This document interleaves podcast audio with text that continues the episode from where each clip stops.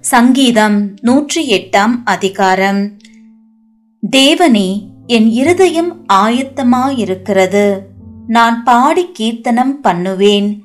என் மகிமையும் பாடும். வீணையே சுரமண்டலமே விழியுங்கள்.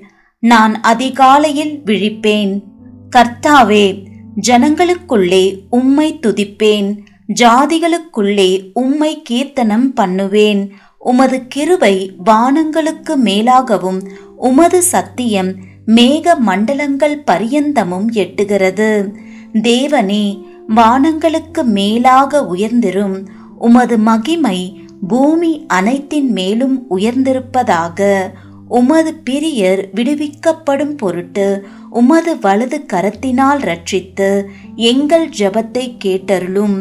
தேவன் தமது பரிசுத்தத்தை கொண்டு விளம்பினார். ஆகையால் களி கூறுவேன்.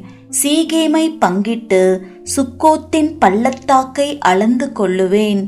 கிளேயாத் என்னுடையது மனாசேயும் என்னுடையது எப்பிராயிம் என் தலையின் பெலன் யூதா என் நியாய பிரமாணிகன் மோவாப் என் பாத பாத்திரம் ஏதோமின் மேல் என் பாத ரட்சியை எறிவேன்.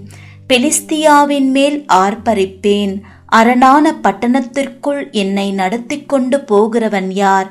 ஏதோ மட்டும் எனக்கு வழிகாட்டுகிறவன் யார்? எங்கள் சேனைகளோடே புறப்படாமல் இருந்த தேவரீர் அல்லவா?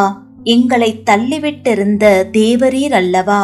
இக்கட்டில் எங்களுக்கு உதவி செய்யும் மனுஷனுடைய உதவி விருதா? தேவனாலே பராக்கிரமம் செய்வோம்.